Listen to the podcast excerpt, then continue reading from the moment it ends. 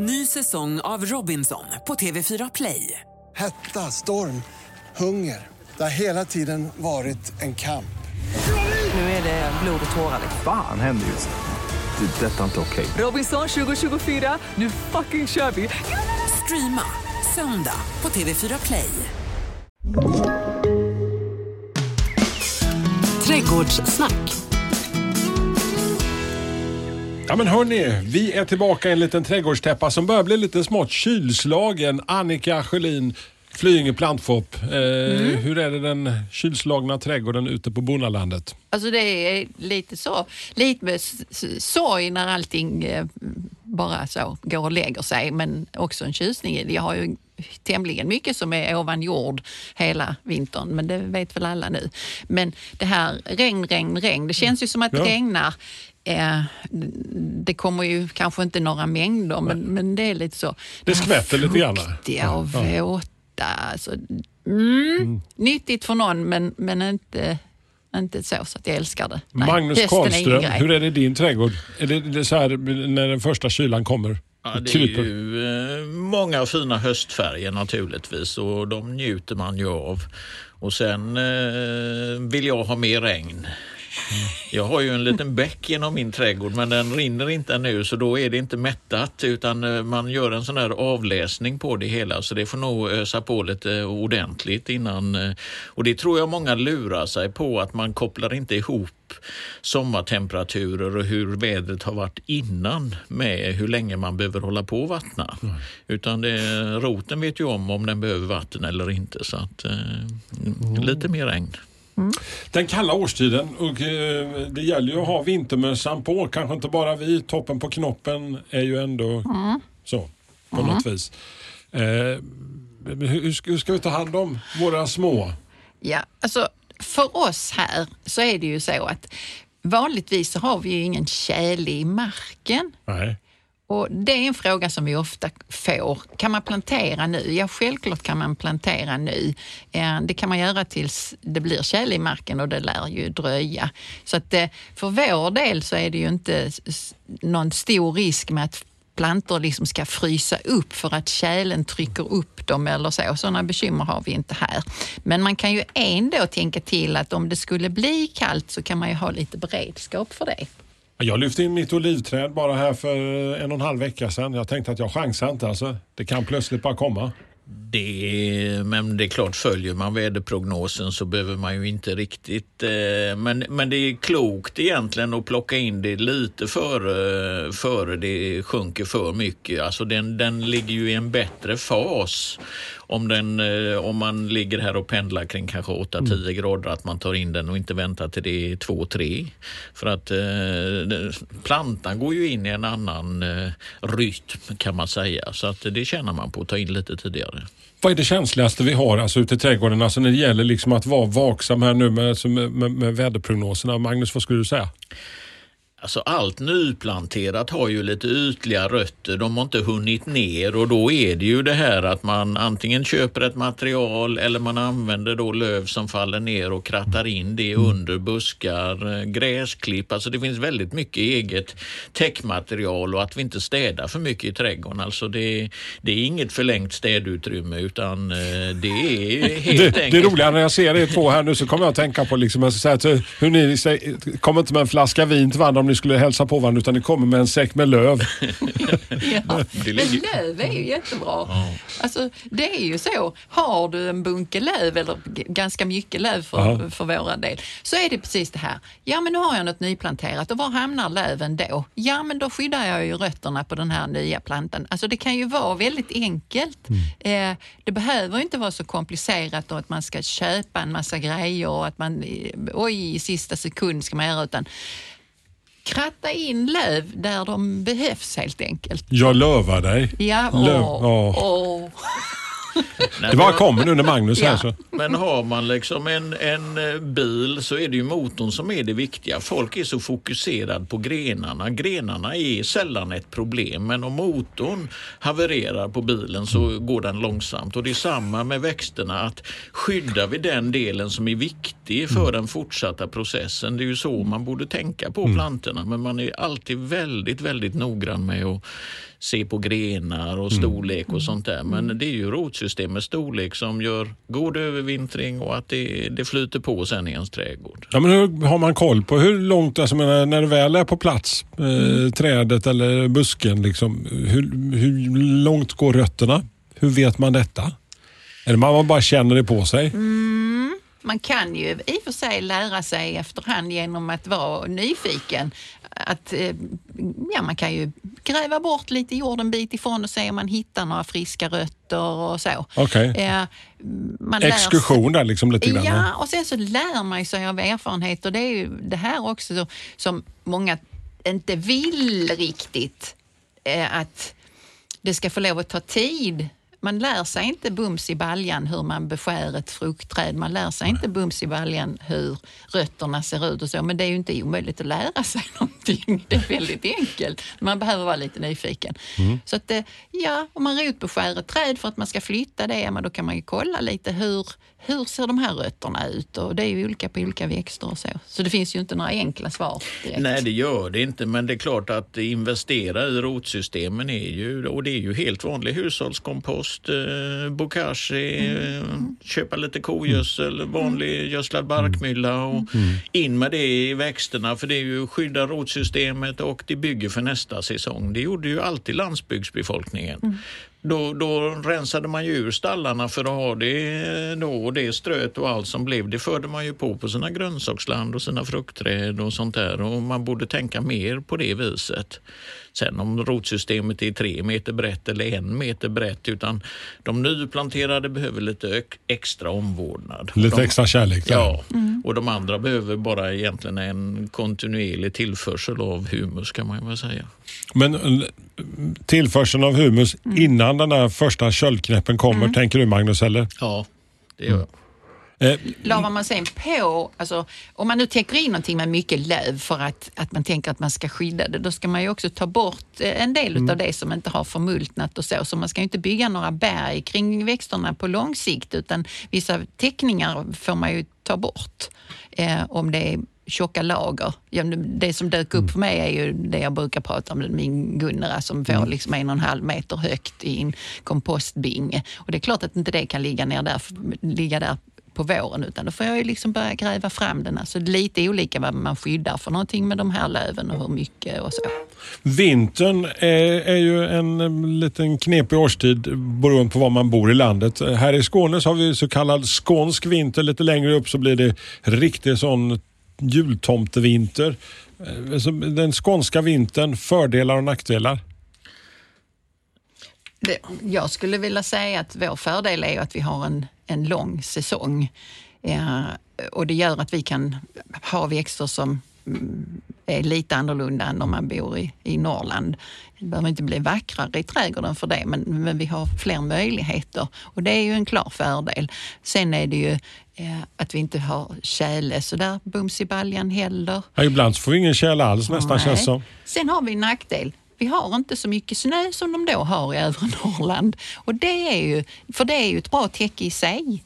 Just så då det. får vi ju vara lite vaksamma med våra växter som kanske annars hade stått i snö. Alltså jag tänker på eh, alpina rhododendron och sånt som Ja, är liksom alltså, skyddade I här. Norrland lyckas man ju bättre med en hel del växter än vad vi gör. Mm, Så att visst finns det för och nackdelar men eh, eh, Ja, det fry, fryser inte ut speciellt mycket här. Vi kan plantera väldigt, väldigt länge och egentligen mö, möblera om. Men det är ju det här luriga, starten på våren och avslutningen på hösten. Att har man en växt som är van vid att ja, den 16 oktober så vill jag att det är den här temperaturen och det har jag bestämt för jag har genetiskt programmerad för det. Den växten då som, som inte får detta, den blir ju väldigt nervös och kommer uppföra sig kanske lite annorlunda. Och det är ju det där när vi komplicerar våra trädgårdar genom att ha asiatiska växter, mellaneuropeiska växter, sydeuropeiska växter, sydamerikanska växter, amerikanska växter så krockar det lite grann. Men det är ju det som gör det till en rolig utmaning. Alltså, det låter ju som att du har världens utmaningar. För jag tycker det är halva Asien när jag kommer in i din trädgård Annika. En bambudjungel och ja, det ena men det, alltså, det är inte så där jättemycket utmaning. Ja, det är det ju på sätt och vis, men, men och man, alltså de här plantorna som jag nu satte som, som vi har pratat några gånger om, alltså de skyddar jag ju mest i början. Mm. Nu gör jag ju inte så mycket sånt, för nu är det ju just det, ett, en omsluten Mm. oas som är väldigt skyddad. Så de skyddar då- varandra liksom lite grann Ja, också. Så. och väggarna har vuxit upp och sånt. Så att det här med att skydda växter kan man ju göra på många olika sätt. Men läskydd det är ju väsentligt här Mm. hos oss där det blåser och blåser och blåser och blåser. Men jag tror man hellre vill köpa ett material och skydda med än att använda vad trädgården själv ger. Och, och då är det ju egentligen naturmaterialen som är bäst. Alltså eh, s- säckar och hästafiltar och jute och sånt där. Alltså plast är alltid eh, ett bekymmer eftersom det inte multnar ner och håller kvar fukt och såna här saker. Så man, det, det är lite, man får tänka efter hur fungerar det i naturen? Och där är väldigt lite plast naturligt i naturen kan jag säga. För det är en sån grej som dyker upp eh, varje höst. Eh, någon som har, ja nu tar vi en oliv och den ska stå kvar i trädgården. Men jag ska, jag ska köpa bubbelplast och sätta om. Jaha, eh, är det då en så bra idé? Nej, förmodligen inte. Du får ett litet utrymme där det kanske möglar för att det liksom blir fukt på insidan och så. Och temperaturskillnaden blir inte så väldigt stor om ens någon vad ska man säga, på utsidan av den här bubbelplasten och insidan av den eh, när det är kallt. Och det var ju det som var meningen att skydda den. Så man, man får liksom tänka till vad man gör för att inte göra det sämre eh, för växten då. Så att Jag, jag tänker just där vi var inne på det här med Mm. nyplanterade eh, växter. Liksom. Alltså, vilka är de stora? Alltså, de uppenbara är ju att en köldknäpp liksom, som kommer lite oväntat för, Mm. för de här nyplanterade. Men vilka är de, alltså, om du ska ranka, vilka är de värsta grejerna som kan Som kan drabba? hända. Ja. En tsunami kanske. ja, det är såklart. Ja, men vi har haft två väldigt regniga höstar. Och då sänks ju hela temperaturen i marken och det bara ligger kvar väldigt, väldigt länge den temperatursänkningen då och blir det inte en bra vår så hävs inte den. Så att en sur, fuktig, för att oftast när vi planterar så jordförbättrar vi ju för att skapa bättre fuktighetshållande förmåga. Och då måste man ju se till att den inte är lera under dessutom för då skapar man ju bassänger och det, det, sådana risker finns ju här eh, eftersom man bygger på lerområden då. Så att eh, dräneringen är ju väldigt, väldigt viktigt. Du kan eh, tillföra fukt när det är för lite men du får inte bort det när det är för mycket. Så att det är ju det där att, eh, ja, en viss försiktighet här. Där har jag ju då en fördel, för då har jag ju Den det. av sandjorden. Ja, då är det ju enkelt för mig. För jag har ju en bättre övervintring på många saker just för att jag inte har stående vatten. Och det är ju lökväxter till exempel, stormtrivs hos Ja. mig och så. Där står liksom inte i små sjöar i gräsmattan där jag har, eh, ja, vad jag nu kan tänkas ha för lökväxter där. Utan det dränerar bort och det är det många som gillar. Ny säsong av Robinson på TV4 Play. Hetta, storm, hunger. Det har hela tiden varit en kamp. Nu är det blod och tårar. liksom. Fan händer just nu. Det. är Detta är inte okej. Robinson 2024, nu fucking kör vi! Streama söndag på TV4 Play. Ett poddtips från Podplay. I podden Något Kaiko garanterar östgötarna Brutti och jag, Davva, dig en stor dos skratt. Där följer jag pladask för köttätandet igen. Man är lite som en jävla vampyr. Man har fått lite blodsmak och då måste man ha mer. Udda spaningar, fängslande anekdoter och en och annan arg rant. Jag måste ha mitt kaffe på morgonen för annars är jag ingen trevlig människa. Då är du ingen trevlig människa, punkt. Något Kaiko, hör du på Podplay. Därför är gardinerna. Sen har vi ju de här eh, växterna som, som du var inne på Magnus, alltså, som kanske inte normalt trivs i vårt klimat, alltså, som, som kanske är lite känsliga. Medelhavsväxter, vi pratar kanske fikonträden, vi pratar våra olivträd som jag var inne på här som jag redan hade plockat in. Alltså, eh, hur skyddar man de här som, som normalt inte är riktigt härliga här nere i denna delen, eller den här delen av, av Europa? Ja, det är ju rotsystemet. Är det rotsystemet? Ja, det är alltid rotsystemet. Det Liksom. är där det börjar? Eh, Ja, för det är ju det där att om det blir så kallt så att grenverket fryser på ett fikon så är det ju bara att klippa av det så börjar det ju om där. Och det, det styr man nog inte. Jag menar då får man ju ha någon gasolbrännare som står och går hela tiden eller eh, någon jordslinger eller någonting utan jag tänker ju att man ska göra det enkelt för sig. Då planterar man fikonen väldigt, väldigt väldränerat. För att eh, det går liksom inte torka ihjäl dem. För där vill de vara, torra eländiga ställen. Och så sen då att man bara kanske nyplanterar, att man lägger på lite eh, på rotsystemet. Så är det klart. Sen är det ju andra då som man självklart behöver skydda mer, alltså som man tar in. Eh, inte i rumstemperatur. Alltså, och sen är det ju så att temperaturen är ju det, inte den enda faktorn som styr om en växt kommer att överleva när man tar in den. Eh, men om man skulle ge någon slags eh, ja, ramar för det, så någonstans mellan 5 och 8 grader där kan man ta in oerhört mycket bananer och fuchsior och c- citrus och oliver och eh, alla de här växterna som man kanske har stående ute i trädgården. Eh, och så försöka övervintra dem. Och mm, generellt kan man säga att de som har bladen kvar, de vill ju ha mer ljus eh, än de som är avlövade. Så om man nu har ett rum och man har möjlighet att sätta in extra belysning där, alltså växtbelysning, så belyser vi ju kanske inte de som är under jord eller som är helt avlövade. För det, det behövs inte. Eh, De håller inte på och liksom producerar med hjälp av ljuset utan det är ju de som, som står med bladen kvar och som kanske växer, börjar växa vid lite höjning av temperaturen och så, då behöver de ljuset. Så att extra belysning till ja, till exempel oliver då. Men det finns ju även andra. Fiberduken är ju någonting som alltså vi har plockat upp i detta programmet 107 000 gånger. Alltså, när, I vilket läge är liksom fiberduken den bästa? Liksom? Det, det är ju ändå lite luftigt och den släpper igenom lite ljus. Och...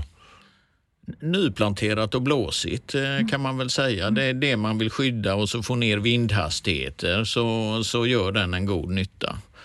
Eh, så att, eh, Sådana som står med bladen kvar. Lagerhäggarna, rhododendron eh, och, och andra då som står där det kanske lövas av runt omkring dem så de står inte så skyddat längre och så. När det vindar på, är kallt i marken och så, då eh, lider de ju mer utav vinden. Då, då kan man skydda dem på det sättet med till exempel fiberduk. Men att vippa in en nu tar vi oliven igen. Att vippa in den i fiberduk, då har du samma temperatur på utsidan av fiberduken som du har på insidan av fiberduken, så där hjälper inte det. Däremot om du sätter ut din oliv, nu har vi äntligen vår igen, och så sätter vi ut oliven som nu har stått där med sina gråa blad i lite extra belysning och så. Då fiberduken fram, inte för kylans skull men för ljusets skull. Att man liksom vänjer den vid att vara i solljuset som är mycket starkare. Den är lika känslig som eh, vi människor. Ja, ja, tänk på den lite mer så. Ja, på något vis. Jag, jag, jag, tänk, alltså, du tog ju fram den stora sågen och eh, hävdade över bubbelplasten här eh, att det finns en del som får för sig. Alltså, finns det något sammanhang där plast kan vara en, alltså, som ett alternativ? Ja, det är ju om man isolerar på insidan i sitt uterum eller någonting. Alltså då, då, är, då handlar det ju om, att, eh, eller i ett garage eller någonting, att man vill styra temperaturen. Men just intill ett levande material. Jag vet inte om man vill gå med armen inledad i bubbelplast en hel vinter. Aj, jag, jag är inte, det, det, det, är ju så man borde tänka egentligen Ja, kring att det är ju en levande organism och hur, hur mår den? Alltså jag förstår ju att man vill vara lite duktig och jag visar att nu investerar jag i denna men eh, det vore bättre att försöka genomskåda problematiken med, med, med ens handlande där. Men, men finns det de som verkligen på allvar går alltså och handlar löpmeter med bubbelplast? Eller? Att vippa in olika växter, Ja. ja, det, är inte, det är inte så vanligt. Vi pratar ju med folk på Flyinge plantshop eh, och det gör ju att vi får mycket frågor och då är det så att då kanske man inte går hem med bubbelplasten för att göra någonting som inte var så väl genomtänkt utan då får man kanske något bättre råd om hur man ska sköta just den växten. Fördelen med att komma till ett ställe som vårat, att där finns folk att prata med. Vi, är inte, vi är inte så snälla i den delen där, utan talar om hur det fungerar och man kanske kan ta det till sig och förstå. Ja, precis. Skärpning! Peka med hela handen. Nej, men vi försöker ju. Ja. Men jag, alltså jag sitter också och tänker på att alltså det, jag har ju asat olivkrukor genom åren. eh, In och ut eh, ett par gånger om året känns det som. Mm. Men, men eh, fin, de som inte går att rubba, tänker man. Alltså, vi har ju ändå en del grejer som, som, som, som i kruka, sånt som är kanske lite för tungt. Kan- man göra någonting på plats och ställe? Alltså, om man inte nu tar bubbelplasten som vi absolut Mm. inte ska använda. Alltså pallkragar och fylla med löv och en del har ju byggt upp med, med fregolit och det finns alla möjliga olika system och är olika snygga. Så det handlar nog om vilken typ av eh, skulpturer man vill ha i trädgården över vintern. Men mm, man borde gå lite längre ifrån huvuddelen av plantan och tänka skydda roten så mycket jag kan och minska vindhastighet och sånt här. Så, Så så kan man klara, det. Fi- finns ju ändå folk som övervintrar agave ute och man klarar en del oliver och sånt där även om det är klart att det är ju det där att det får inte stå i ett material som tar till sig fukt då för då ruttnar de bort alltså. Så att det, det är ju under takskägg och uteplatser och klarar man faktiskt förvånansvärt mycket.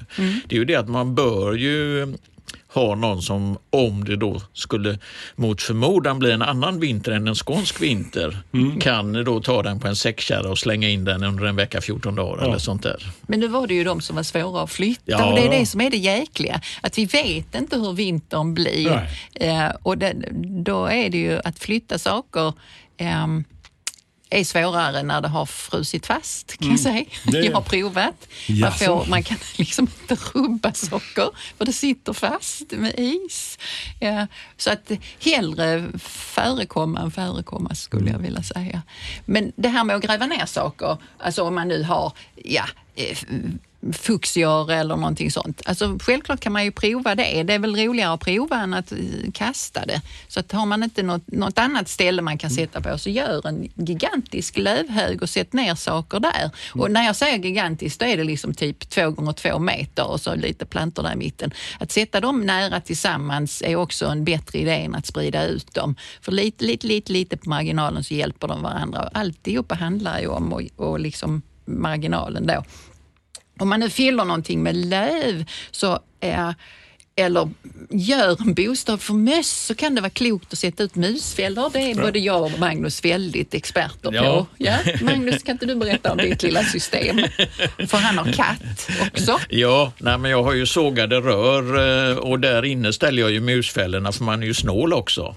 Så att man vill ju att den ska vara mellan säsonger och så sen är ju då den här musfällan fastbunden i ett snöre så ligger ju fällan där inne så när den slår så går ju jag och katten och kollar om det är rätt typ av möss. Eh, vi har ju några sorters näbbmöss men annars är det ju åkersork. Eh, den är godast tycker katten. Och sen, eh, Den är en gourmand då det hemma. Ja, definitivt.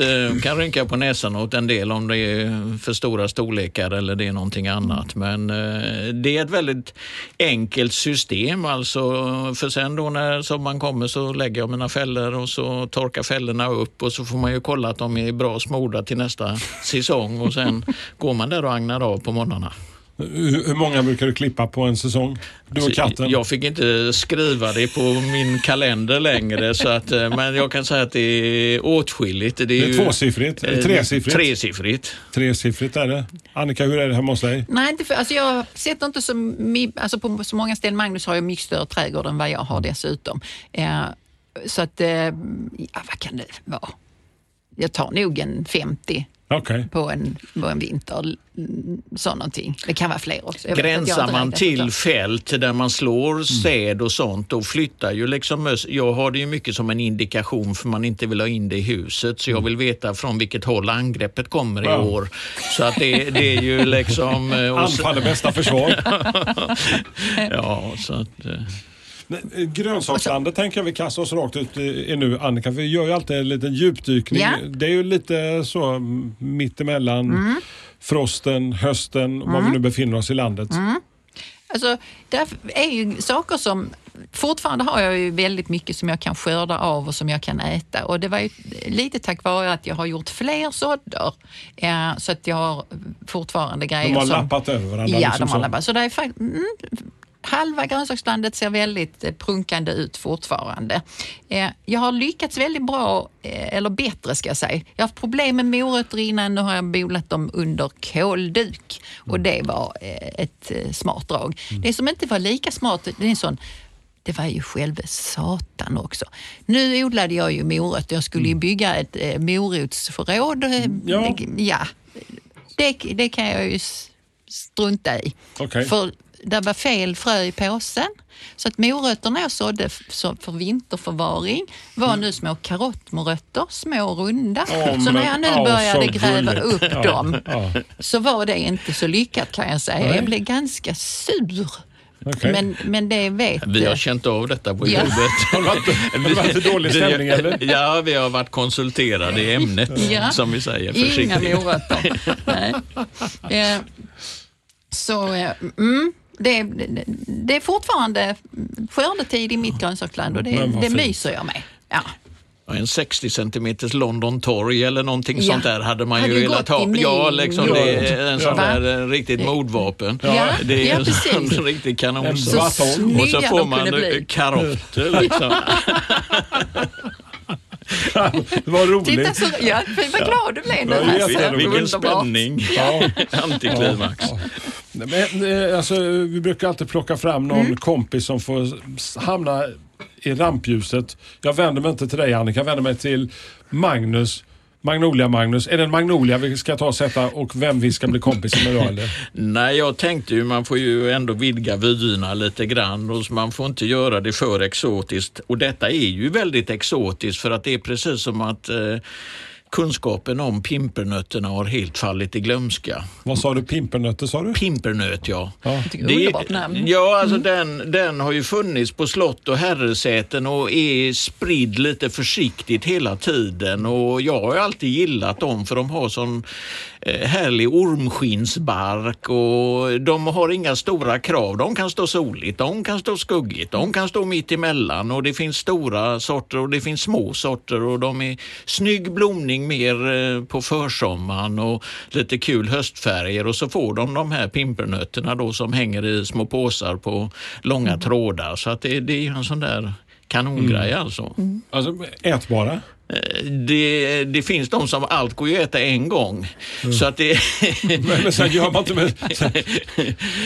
Alltså vi, jag rekommenderar det inte, men jag ser ju den här eh, Att skörda nya smaker heter väl den boken. Där nämner man ju att pimpernöten är, är ätlig. Det lustiga är ju att man inte har eh, rätt eh, pimpernöt på bild i den boken utan att man eh, skriver om en och så har man bild på en annan. Men ska det inte vara så kitsligt. nej, nej. Men, du säger gamla slott och herresäten, men finns det något att få tag på typ ute i er plantshop? Jajamän.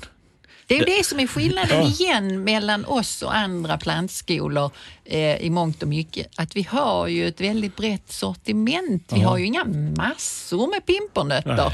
Men, eh, men det, alltså, mm, vi Men har skulle jag vara en sugen att åka förbi så skulle jag kunna få en pimpernöt. Jajamän. Ja. Du kan nog få ett par arter där. Vi har väl både den här lilla bumaldan som vi sålde till eh, den här kunskapsparken och vi har eh, eh, eh, columbieri, en lite mer storväxande. Eh, de holokarperna försvann ju, det är en riktig höjdare. Nu där. är du ute, Ja. nu Magnus. Ja, men, jag, men pimpernötter är ju ändå plural. Ja. Mm.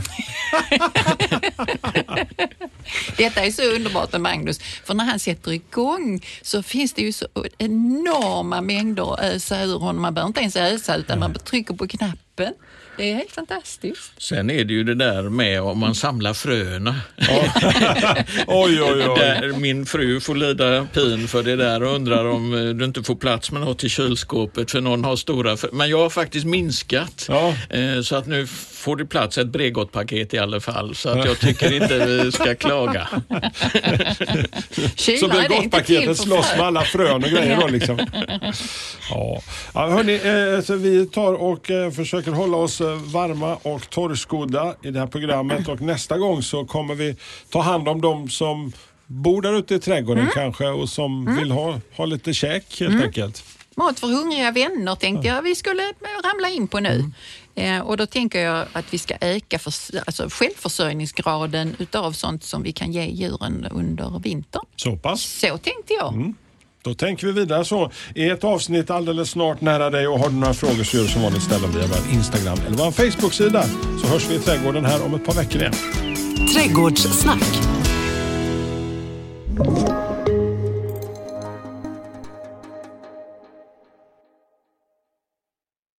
Ny säsong av Robinson på TV4 Play. Hetta, storm, hunger. Det har hela tiden varit en kamp. Nu är det blod och tårar. liksom. Fan händer just nu. Det. är Detta är inte okej. Robinson 2024, nu fucking kör vi! Streama söndag på TV4 Play.